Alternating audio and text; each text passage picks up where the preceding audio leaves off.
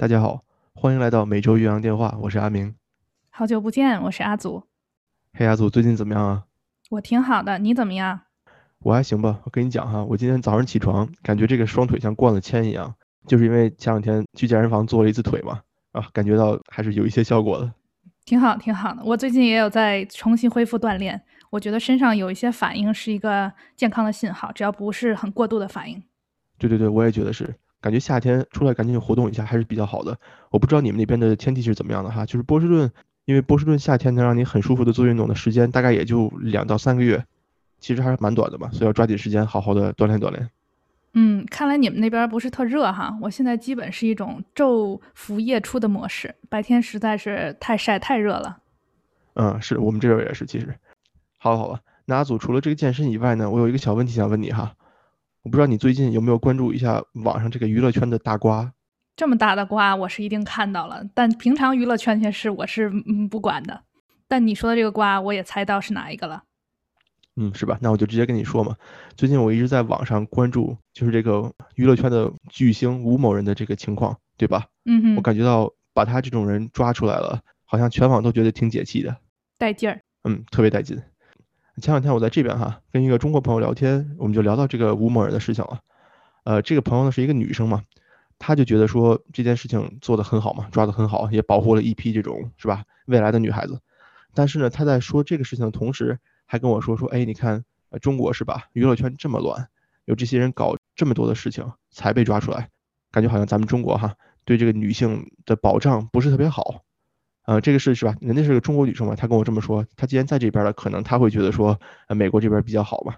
那么她往下呢也跟我说，说你看美国这边是吧？不仅是在职场上啊，还是在其他的一些场合哈，嗯，包括有一些运动嘛，对女性的这种安全保障还是比较好的。但是她说完了以后，我就觉得把吴某人这个事情抓出来肯定是对的哈，但是也不必说去比较说一定要是吧？中国没有那么好，美国好。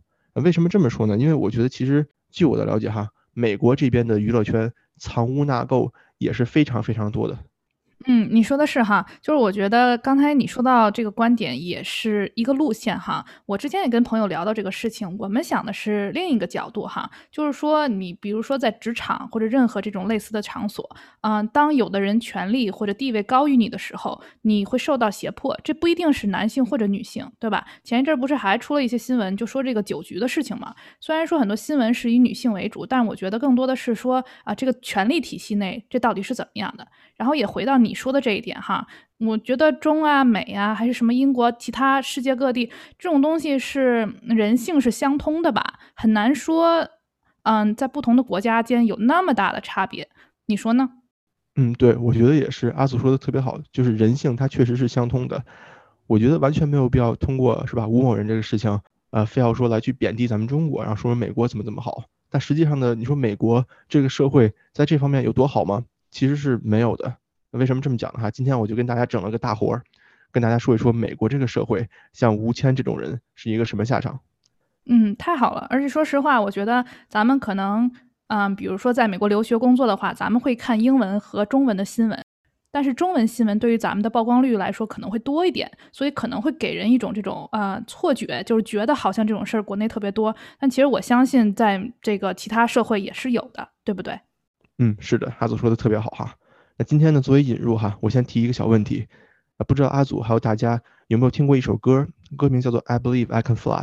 Yes, we heard about that。是吧？都听过吧？我就不给大家唱了哈。嗯，这首歌我别别别，阿明给大家唱两句呗，你展示一下优美的歌风。不唱了，不唱了，那个我一唱大家都跑了。嗯，这首歌呢，我第一次听是在一个电影里面听到的。这个电影呢，就是美国迈克尔乔丹和那个华纳公司合拍的一个，相当于是真人和动画片在一起的电影，叫做《空中大灌篮》。那么在这个电影里面呢，乔丹是吧？他作为一个篮球巨星，他讲的是追梦的故事嘛。那么在这个电影的原声大碟之中呢，就有一首歌，这首歌的名字叫做《I Believe I Can Fly》，我相信我会飞啊，是一个非常励志的歌曲嘛。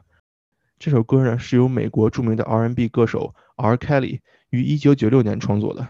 那么有人问了，说这个 R&B 是什么呢？R&B 呢是一个这种音乐的形式吧，它翻译过来呢叫做节奏布鲁斯 （Rhythm and Blues）。在一九九六年的时候呢，R. Kelly 他是个黑人哈，他写了这首 I Believe I Can Fly 的歌。那么这个歌曲因为非常励志，被作为了乔丹电影的《空中大灌篮》这个主题曲。那么这首歌呢，在当时也获得了五项格莱美音乐大奖的提名，并且呢，在这五项之中呢，有三项是获奖了的。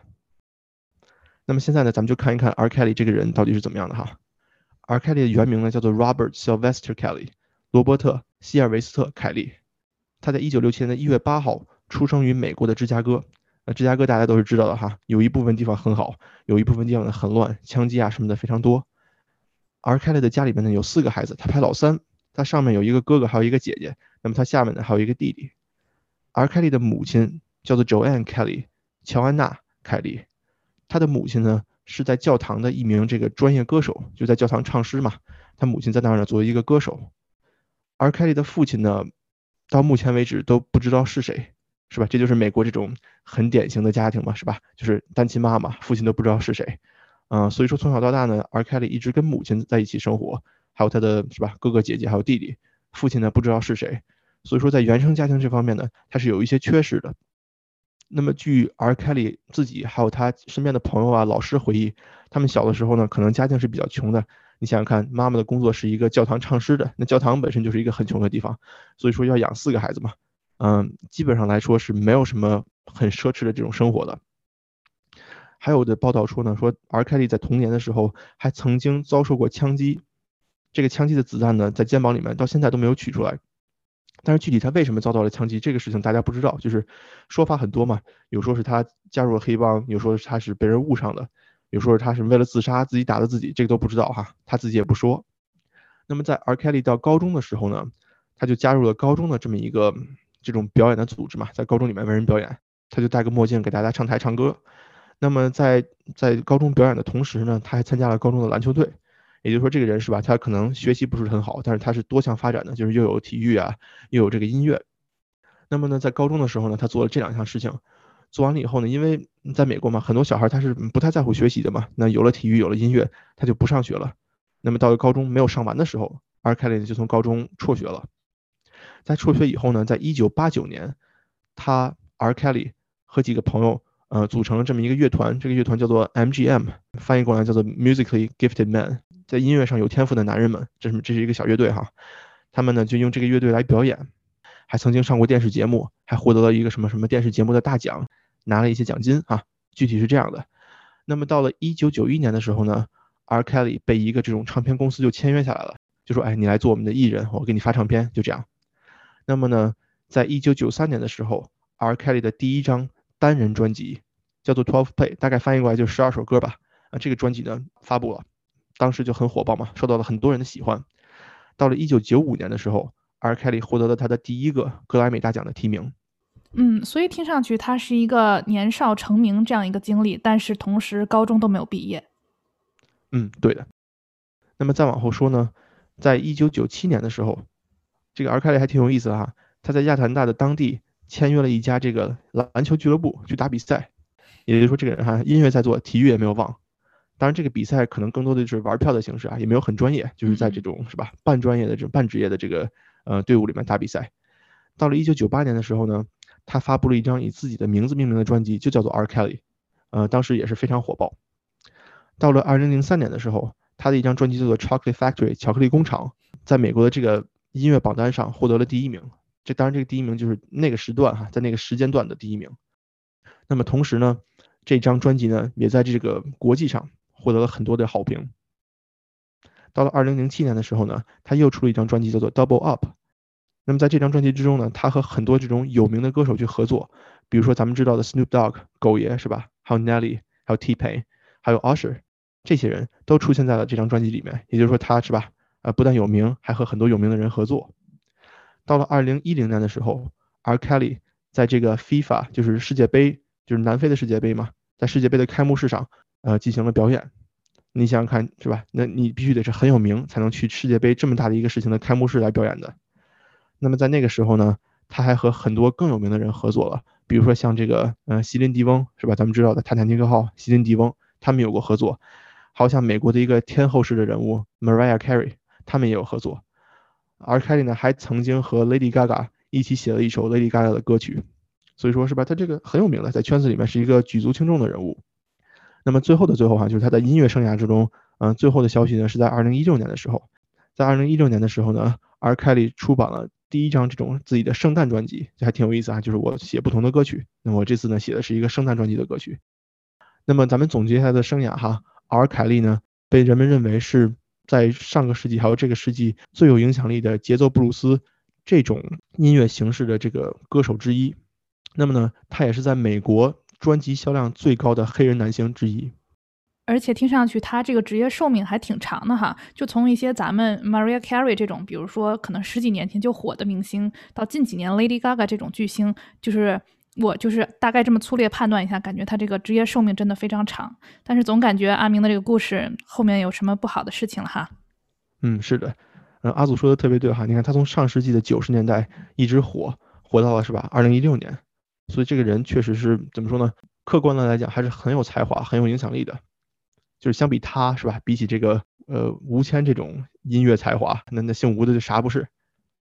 好，那咱们说完了二凯利的成就，咱们再讲讲为什么我要拿他和中国的这个吴谦来做比较。他是在上个世纪九十年代成名的，对吧？呃，一九八九年的时候，一九九零年的时候签约的唱片公司。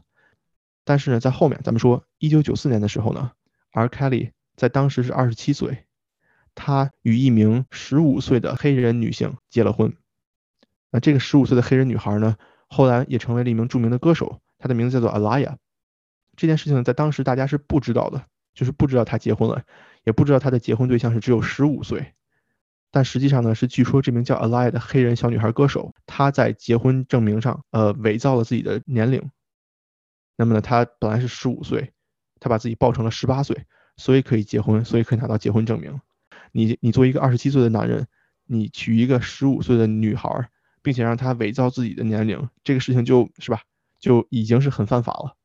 嗯，确认一点哈，所以美国这边的法定结婚年龄是十八岁，对吗？然后另外一方面，我想到就是那咱们大家都知道，这个周杰伦跟昆凌的年龄差好像也有个十几岁的样子。但是我觉得周董那个还是另外一码事嘛，是吧？因为人家昆凌当时在结婚的时候是成年人嘛，当然这个 R Kelly 的情况就不一样嘛，他娶的是一个十五岁的未成年女孩，那么这个就非常犯法，对吧？这个是一九九四年时候发生的事情。那么到了一九九六年的时候呢，R Kelly 被人告上了法庭。呃，告他的人是谁呢？是一名叫做 Tiffany Hawkins 的黑人女性。为什么要告他呢？这名叫做 Tiffany 的女性就说：“哈，她和 R Kelly 有一段维持三年的感情。那么在这段感情里面呢，她说这个 R Kelly 对她进行了这种呃家庭暴力啊，这种肢体的暴力以及呃精神上的虐待。那么这件事情爆出来以后呢，是吧？告上法庭以后呢，这个 Tiffany 这名女性。到最后呢，还是撤诉了。为什么撤诉呢？因为他们达成了庭外和解，而凯里赔了他二十五万美元，这件事情就就过去了，就抹过去了。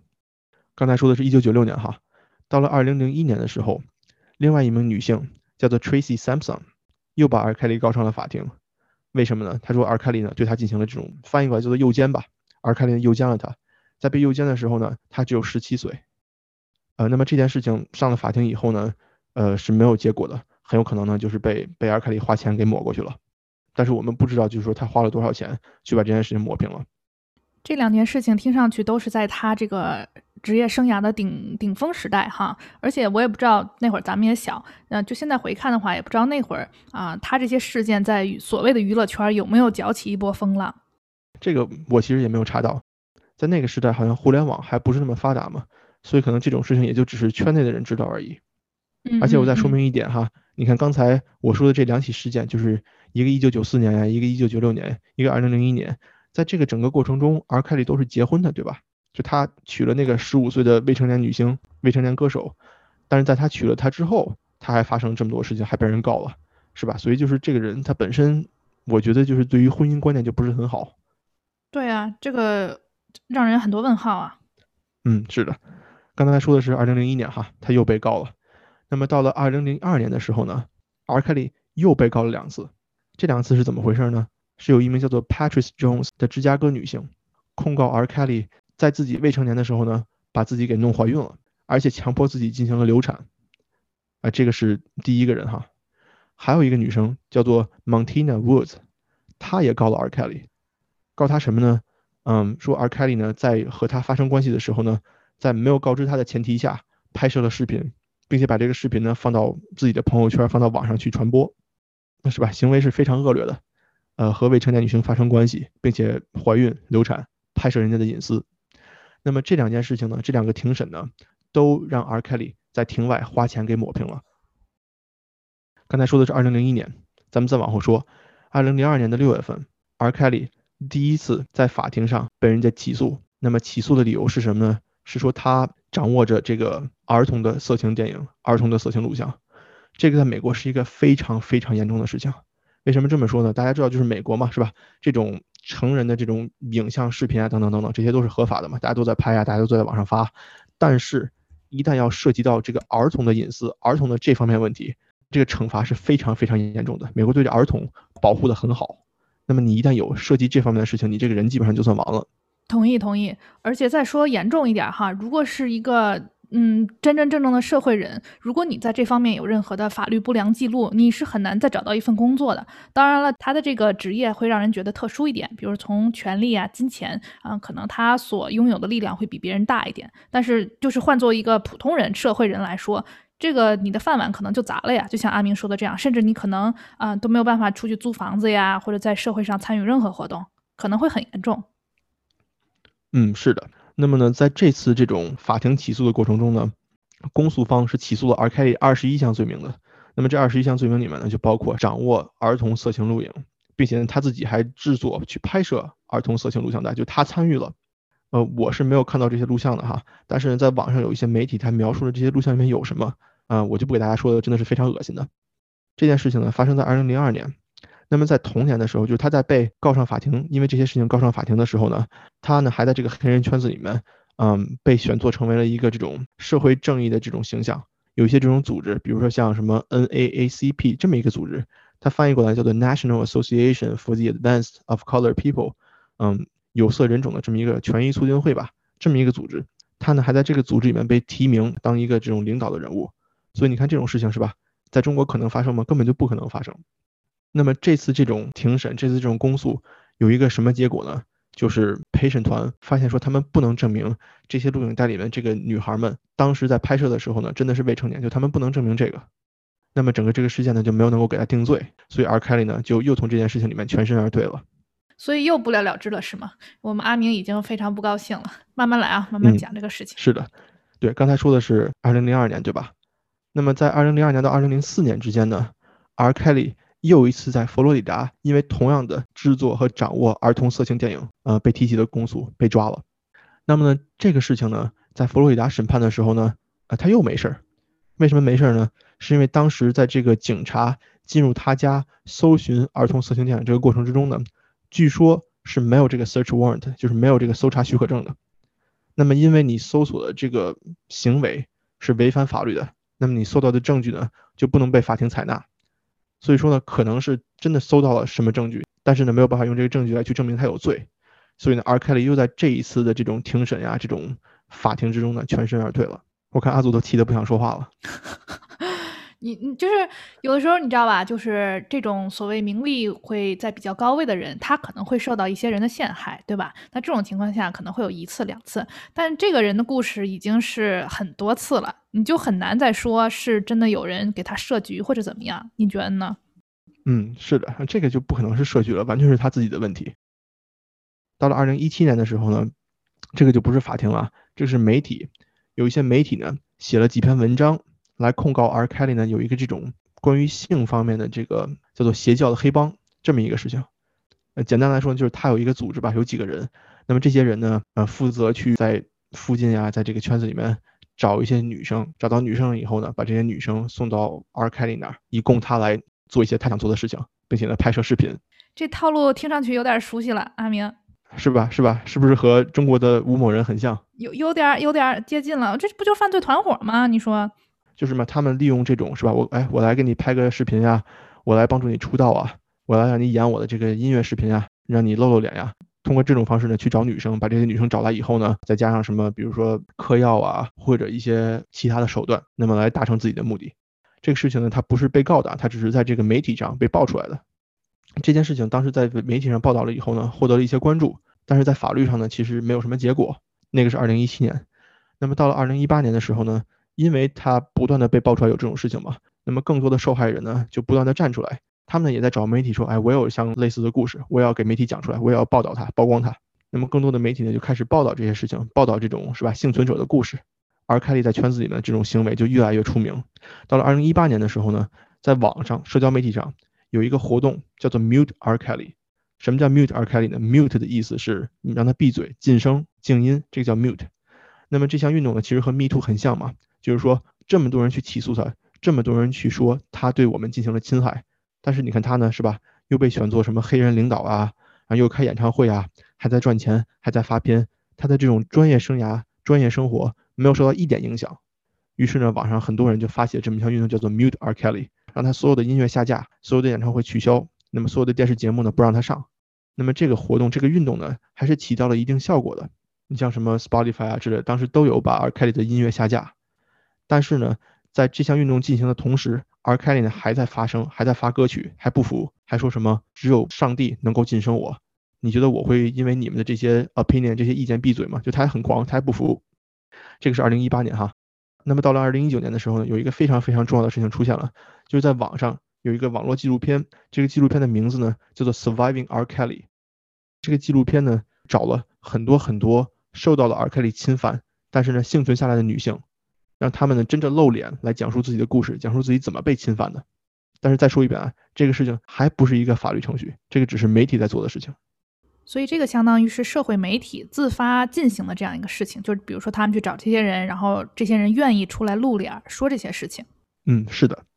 嗯，就听上去比较民间哈。那么这个事情呢，在美国的社会上引起了非常非常大的反响，因为这些勇敢的女性们，她们愿意去露脸，曝光自己的身份，讲述自己被侵犯的过程，非常的勇敢。这件事情爆出来以后呢，R. Kelly 这个人呢，基本上就是慌了。那么大家就都知道他干的这些肮脏龌龊的事情了。那么在这个纪录片获得社会关注同时呢，一些法律程序也在进行嘛。到了二零一九年的时候呢，他又被告了。这次被告的罪名更严重，这个罪名叫做人口买卖、人口贩卖，叫 sex trafficking。这上面的人口买卖呢，是为了这种与性有关的这种人口贩卖。呃，这个呢，在美国也是非常非常严重的一个罪名。他在被告上法庭以后呢，还出了一个什么事情呢？就是在他被告的过程中呢。还有曝光说，他还雇了人去恐吓这些证人们，说你告你来告我，你来作证，那我给你点钱，你就闭嘴。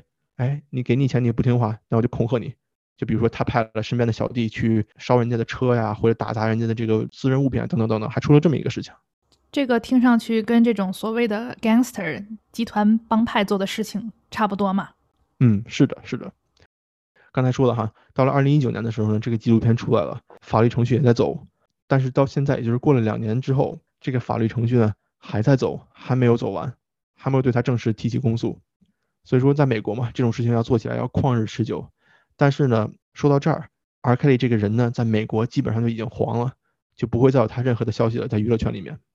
但是，你看哈，我刚才花了这么长时间给大家讲 R Kelly 这个人，他的成名过程，以及在成名的同时，他做的这些恶行。但实际上，你看这个人在娱乐圈。他有着长达三十年的性侵、强奸、恐吓、贿赂、人口买卖，受害者都是未成年，这么一个漫长的过程。那么大家在吴谦这个事情也发现了哈，他做的这种事情其实取证是非常困难的，除非你当时立马是吧就把这个证据保存下来，取证是非常困难的。而且在 R Kelly 这个事情上面呢，因为他有资本护航，他有钱，他可以不断雇佣高等的律师团队，啊，然后来不断的混淆视听，拖垮这个被害人。就比如说我是一个受害者，那我可能没什么资金，没什么钱。在美国走法律程序是非常昂贵的，要雇律师，还要花时间等等等等。那么如果我想去告倒他的话，我就要去雇同等质量的律师，但是我可能没有这个钱，而且一旦我告不赢的话，那个律师费万一我要负担不起怎么办？所以说，咱我刚才说了哈，就是有人觉得说，哎，中国出了吴谦这个事情，说明哎中国这个娱乐圈或者中国这个社会有很深的问题，这个咱们不否认。但是你反观大洋彼岸，就是美国有这样一个人。他可以在长达三十年的时间做这么多的事情，而且是不断被爆出来，不断花钱去抹平。嗯，那我觉得是不是美国这个社会实际上这个问题也是很严重的呢？而且是很根深蒂固、很不好解决的呢？对的，我还是像我前面所说的，我觉得很多东西是人性，所以它是互通的。当然，每个社会它有它的社会问题或者社会特色，对吧？比如说，在美国，这个法律程序走起来，它困难重重，律师费是怎么样？困难重重。甚至比如说，你看啊，在国内的话啊，最近出的这个这个大瓜呢，这个政府会出面对吧？甚至我看说一些呃人民网啊或这样的大媒体啊，他们会出来点名批评。但是呢，在美国，感觉这种事情会比较少，比较少，跟所谓的政治挂钩，就是说政府人员很少会站出来来指明一二，对吧？所以呢。嗯，对我同意你说的吧？我觉得这个东西水都很深，只不过每个地方的水哎有所不同的特色，但是本质也差不太多。那另外一方面就是啊，其实咱们也想想，所谓资本护航，对吧？为什么这样类似的事件总是出现在这些所谓的这种啊顶流啊或者名人身上？因为他有名，他有利，所以他身边这些人，他们是否？啊，被蒙蔽了双双眼，或者说失去了判断也好，我觉得这个就真的很人性，就是人性的一个阴暗面吧。嗯，阿杜说的特别对哈。嗯，我觉得其实把吴谦这个事情抓出来呢，对于中国社会，对于咱们来说是一件非常好的事情。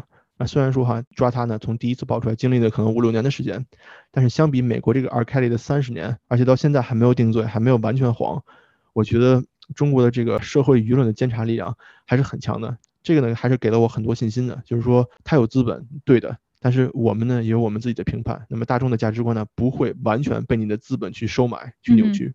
嗯哼。另外一方面要考虑的事情，就是在 R Kelly 出现的这些事的这个年代啊，就是这些互联网啊，还有现在这些自媒体还没有这么发达，所以我觉得在这些方面也有一定程度的差别吧。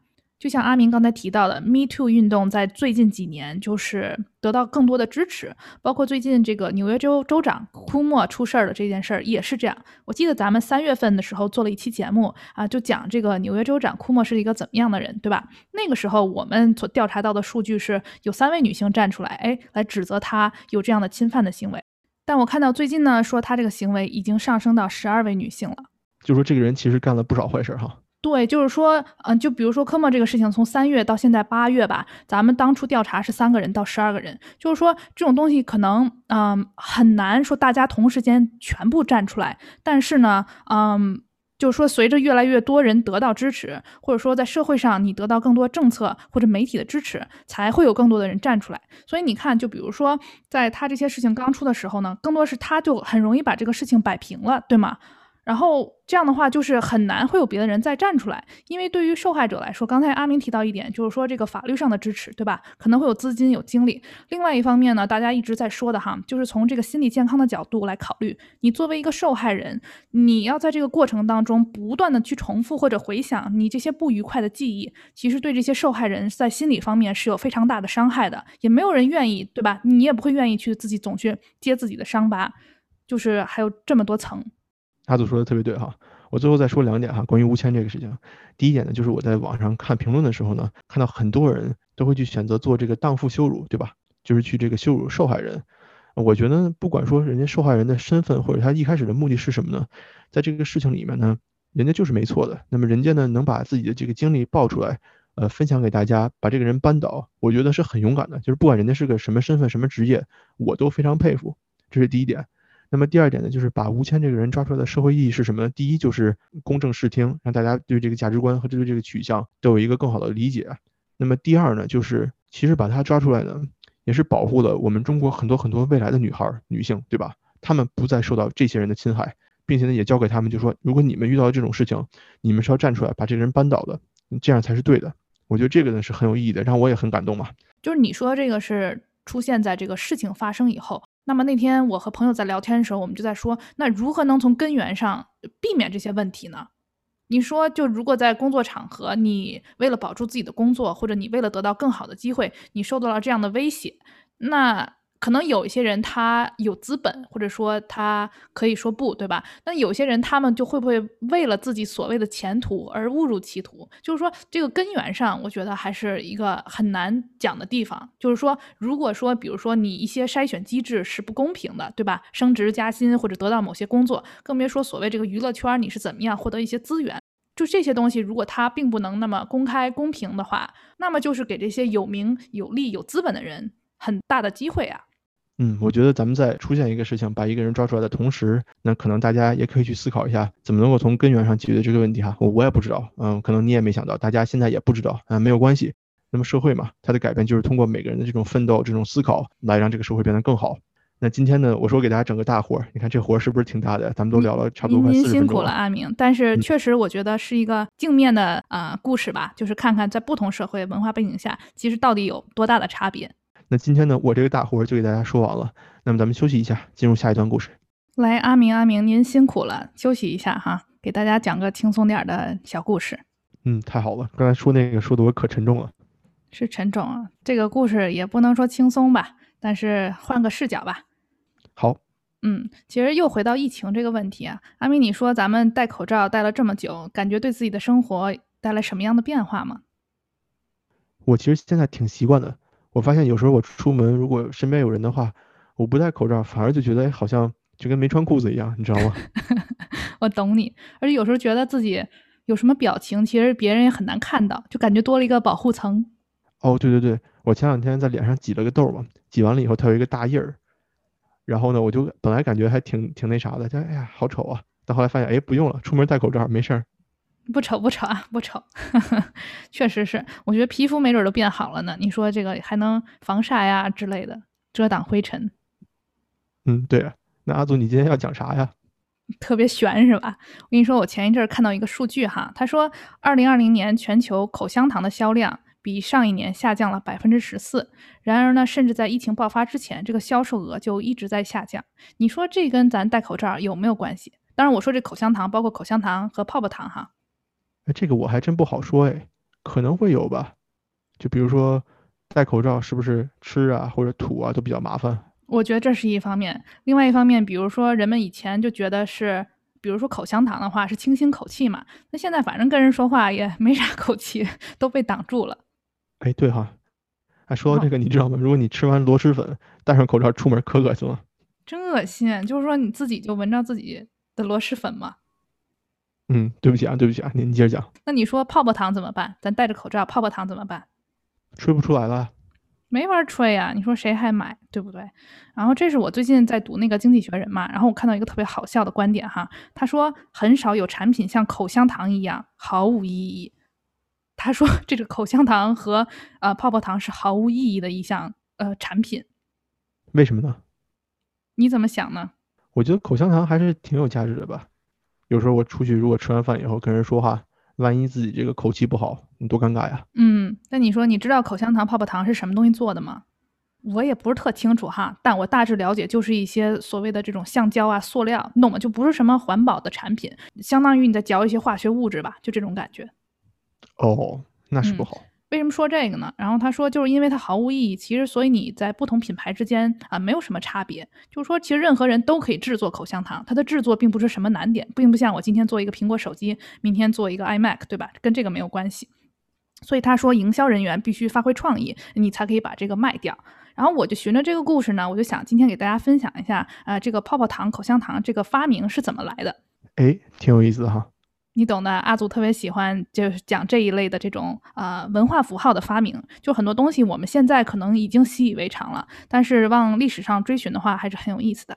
那么时间回到这个啊二十世纪初的时候啊，很多人已经开始尝试，就是做这样的口香糖和泡泡糖，有很多不同的尝试啊，不同的公司。但那个时候呢，他们最大的一个问题就是这些口香糖特别黏，而且很容易破。你要想吹泡泡的话。是吧？这个我你想一想也挺难受的。如果都粘在牙里，就像咱们吃的某些那种糖一样哈，就那这样还不如不吃。那这个历史上第一个啊，所谓发明泡泡糖的人，他叫 Walter Dimmer 啊，沃尔特·迪莫啊。这个人呢是宾州人，画个小重点。这是在一九二八年的时候，这个时候迪莫呢他只有二十三岁。诶，他在一家口香糖公司叫 Fleer Chewing Gum Company 上班。哎，那你说这人在这口香糖公司做啥呢？他是个发明者，他是做会计师的，惊不惊喜，意不意外？就刚开始我在查资料的时候，我就说，哎，那这人是一个口香糖发明者、化学家，这种是不是？没想到他是一个会计师。那你说这会计师他为什么会成为第一个发明泡泡糖的人呢？他是不是在工作之余还喜欢做点小实验啊？就是他摸鱼来着，好像说呢，他有个同事啊，啊、这个同事是所谓这种化学家或者专门研制口香糖、泡泡糖的人。那个人呢，就不断的调制配方。那他呢，就在上班时间哈，看来这个会计工作也不是特忙，他就看这人怎么弄。他从一个观察者慢慢到了一个高度参与者，所以呢，他业余时间也就开始尝试不同的配方。那这个故事是说，他有一次呢，意外的发现了一种比其他这种现有口香糖类型粘性更小、更灵活的配方。哎，那这种配方就可以让你嚼着嚼着吹出一个气泡来。故事特有意思的是，据说他在发现后的第二天就丢失了这个配方，相当于哎，我能吹出泡泡了，但是到底怎么吹的来着，我不记得了。还好还好，据说他花了四个月就把这件事情重新给弄明白了。因为当时他的这个呃口香糖公司嘛，那会儿呢这个行业标准就是都是用粉红色，不管是这种口香糖还是泡泡糖也好，所以他做这个泡泡糖呢，也就是从粉红色开始了。这也就是阿明，如果你回想一下哈，就咱们在一些画报啊、电影里面看到这种啊所谓吹泡泡糖的样子，这个是不是都是一个粉红色的泡泡？嗯，是的，很少见到一些比如说蓝色啊、绿色之类的，这也是这个颜色由来。嗯，为了测试它的新配方呢，迪莫呢他就将他自己一百个这个新口香糖泡泡糖的样品带到了附近的一家商店里，在这个一九二几年哈，他以一美分一个 价格出售，超便宜。没想到这些都在一天内售罄了。这也是让他们和这个公司意识到，说，哎，这个东西可能就能开始流行，或者说这是一个很好、很吸引人的产品哈。所以这个 Fleer 这个口香糖公司呢，他们就把这个迪莫新发明的这个泡泡糖，给它命名为叫 Double Bubble。然后也就相当于这是一个啊最新出现的产品，这个大家呢也会在我们的配图当中看到哈。我去查了一下，它至今在现在的一些超市，比如 Target 这样的地方，沃尔玛哈都能找到，叫 Double Bubble。当然你也可以看到哈，这个跟它当时的这个样子有所差别。现在这种更花里胡哨，感觉很受小朋友的喜爱。但说实话，我是太多年没有吹过泡泡糖了，所以还真没试过。下次有机会的话，可以尝试一下。那咱们前面说了哈，口香糖、泡泡糖这种东西制作起来并没有那么难哈，就说这个原材料方面并没有什么像这种高科技产品这样的啊复杂的技艺，可能更多的是你这个所谓的配方和比例。所以也就是说，那你怎么让它出名，怎么让它卖掉，你的销售环节是最重要的。那这个迪莫呢，他虽然是个会计师哈，但你看他发明了这个泡泡糖。他后面呢？我看他说，为了帮助销售新的这个泡泡糖，他亲自去教授那些泡销售人员如何吹泡泡。其实我在小时候用教吗？但你说咱们小时候就是吹泡泡糖的时候，是不是也稍微琢磨了一阵呢？嗯，好像也是哈。对。但感觉也挺难教的。这是一个就是你口腔运动，你说这怎么教？不像游泳啊之类，就特别显而易见。嗯，是哈。嗯，所以这么想的话呢，就是早期的泡泡糖销售。不仅涉及到这个销售人员要学习如何 了解自己的产品，如何吹泡泡，另外一方面呢，他们还相当于哎展示给潜在客户，那大家都会吹了，大家不就开始买了吗？所以这样下来呢，第一年的销售额就突破了一百五十万美元。那个年代一百五十万美元，对，那个年代一百五十万美元是一个很大一笔钱，真是真是，我觉得太酷了哈，就是一个泡泡糖。就能，这泡泡糖很便宜嘛？你说能赚这么多，你的销售额是有多大？然后呢，当然同时这也帮助一些公司变得更受欢迎和出名。如果大家其实往回啊前一百年追随的话，其实很多电影啊、海报里面都有这种啊女性、男性或者学生形象，对吧？吹泡泡糖的这么一个样子。我呢也会在这个配图里给大家配两个特别有意思的东西。第一个呢是一九八八年的时候，小李子大家都知道吧？从咱们最常见的这个泰坦尼克号到后来的一些作品哈啊，他其实在小的时候啊，那会儿可能他就十几岁吧，他出现在一则泡泡糖广告当中。这个泡泡糖叫 Bubble Yum，我强烈强烈推荐大家去看一下。我觉得就是也是显示出小李子从小的这种表演天赋和个人魅力。嗯，那个时候还是小帅哥呢，特别好看。那是小帅哥。当然，我给大家截了一张图哈。这绝对是阿祖精挑细选的图，就这一张图截图都非常好看。那另外一则趣事呢，也是今天咱们其实说了好多这种所谓的名人哈。最近有一位名人在新闻上也出现的特别多，就这小甜甜布兰妮。嗯，阿明进行了点头，阿明要说话。嗯，小甜甜布兰妮这个就不是什么好事哈，是她家庭的一些法律问题啊，还有一些身体状况问题，嗯，也挺惨的。是是是，不过你肯定不能否认他是不是一代巨星。那必须的。作为一个巨星，这个影响力非常大哈。你可以有各种各样的影响力，对不对？比如说我怎么克服家庭困难，哎，走向追求梦梦想的道路哈。这小甜甜呢，她有一个很大的影响力啊，是关于口香糖的。就是你会在网上发现，她有各种各种所谓当时那种街拍，或者她就是大笑的时候这种表情里面，镜头里都会看到她嘴里有口香糖。就是他被无数次拍到，就是在嚼口香糖。就是那你想，我要是啊，这个在九十年代啊、两千年代的时候，我作为青少年，我追星，这个我得想知道这小甜甜布兰妮嚼啥口香糖呢，对吧？就是有那种嗯所谓的名人效应吧。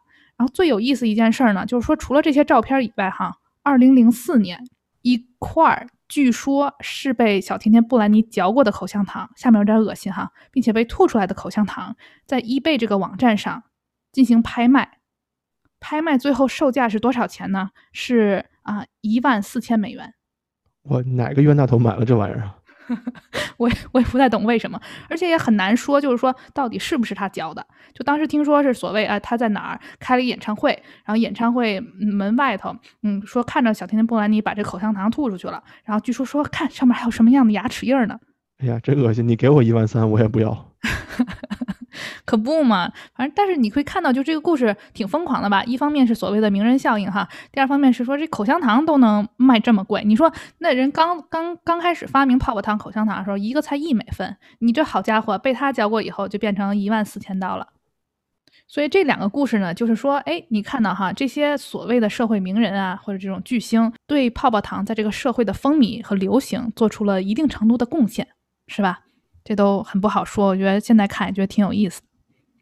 那咱们再回到刚才咱们说这个泡泡糖的发明人哈，迪莫。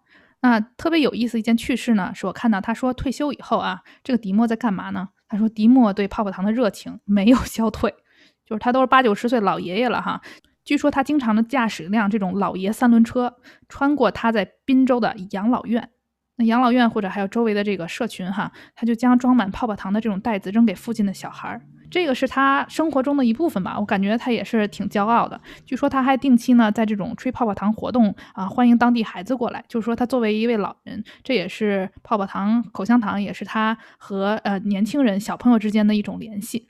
大家看到配图也会看到哈，就是他是一个老爷的时候，然后端着一盒自己当初发明的那个口香糖，特别开心。我觉得真的是一个很大的成就。其实这也是我们阿明和阿祖的一个想法哈，就是大家除了自己的正职这种呃朝九晚五的工作以外，还希望在生活中有一份热情的事业，对不对？就比如说我们现在做这个播客，哎，广告打的飞起，阿祖说的对，说的对，可不嘛，可不嘛。所以呢，刚才讲的就是关于这个泡泡糖、口香糖当初发明的一个啊小故事哈，以及说后面社会怎么样把它推向了一个流行。那现在其实已经过去了小一百年了，对吧？在这个口香糖、泡泡糖发明以后，我下面的一些给大家分享呢，有一部分是我关于从《经济学人》阅读中啊带来的这种灵感，跟大家分享一下哈。就是如果大家仔细看的话呢，其实口香糖，我记得在咱们上学的时候哈，就比如说咱们跟老师说话，甚至上课的时候，你说咱能嚼口香糖吗？不敢不敢，不敢是吧？而且我记得，就老师会说，也会跟一些同学说，哎，你把它吐了之类的。所以其实口香糖在某种意义上是一种所谓叛逆的象征。还有一些西方的观点会认为它是一个青春焦虑的代名词，就是你通过在这种使劲嚼着口香糖，它带给你一种所谓的这种啊叛逆啊，或者说有一些女性画报你会看到这种泡泡糖，它是一种这种比较性感的这种标识。我觉得挺有意思的哈。甚至比如说在学校啊这样的场合，或者在社会上，它还有一种哎挑战权威。这样的一个意思，所以其中如果你深挖，它慢慢的从一个可能是人们的一个小发明，哎，到一种消遣娱乐，甚至会变成一种啊，就是态度的表达的这样一个流行文化符号。但是就是现在也说嘛，这个口香糖、泡泡糖，说实话，一方面是数据有说它销量下降，另外一方面就是在生活中，我觉得泡泡糖的出现是越来越少了。而且我平时接触很多这种小朋友嘛，青少年，我很少。或者说没有，几乎没有看到任何一个小朋友在吹泡泡糖了。嗯，我觉得时代不一样了吧？你看咱们小时候没有手机啊，没有什么平板电脑啊，没有 iPad，对吧？那个时候可能，呃，至少我吧，我出去玩的时候就是玩一些小玩意儿、玩具，那个小风车，推个小铁环。那么这些东西其实和这个吹个泡泡，我觉得可能是配套的嘛。那个是咱们那个时候的娱乐。它听起来好老啊，但是现在你看小孩儿，可能他所有的娱乐在一台这个电脑或者一台是吧 iPad 上就可以做到了，所以可能他们就不会去再去找以前那种啊，我吹泡泡，我推铁环，我我是吧耍个风车那种配套的娱乐了。真的是哈，阿明，我觉得咱们开始进入怀旧的年龄了。哎，别说了，伤心。嗯，其实类似呢这种在美国产生的发明，或者一些慢慢成为文化符号的发明啊，阿祖在之前的往期节目当中也有给大家介绍过，比如说一些芭比娃娃呀，美国这个巧克力豆饼干啊，还有胡椒博士这个饮料，甚至我们有一次还讲到这个环保主题的吸管，也欢迎大家在 Spotify、Apple Podcast、微信平台还有喜马拉雅寻找我们的往期节目。在微信平台呢，大家也可以轻松的通过我们的链接啊，回顾我们以往的节目。如果大家想直接和我们联系呢，也可以发送 email 到每周远洋电话的全拼啊 gmail.com。阿明和阿祖，谢谢大家的收听与支持，我们下期再见。下期再见，拜拜。拜。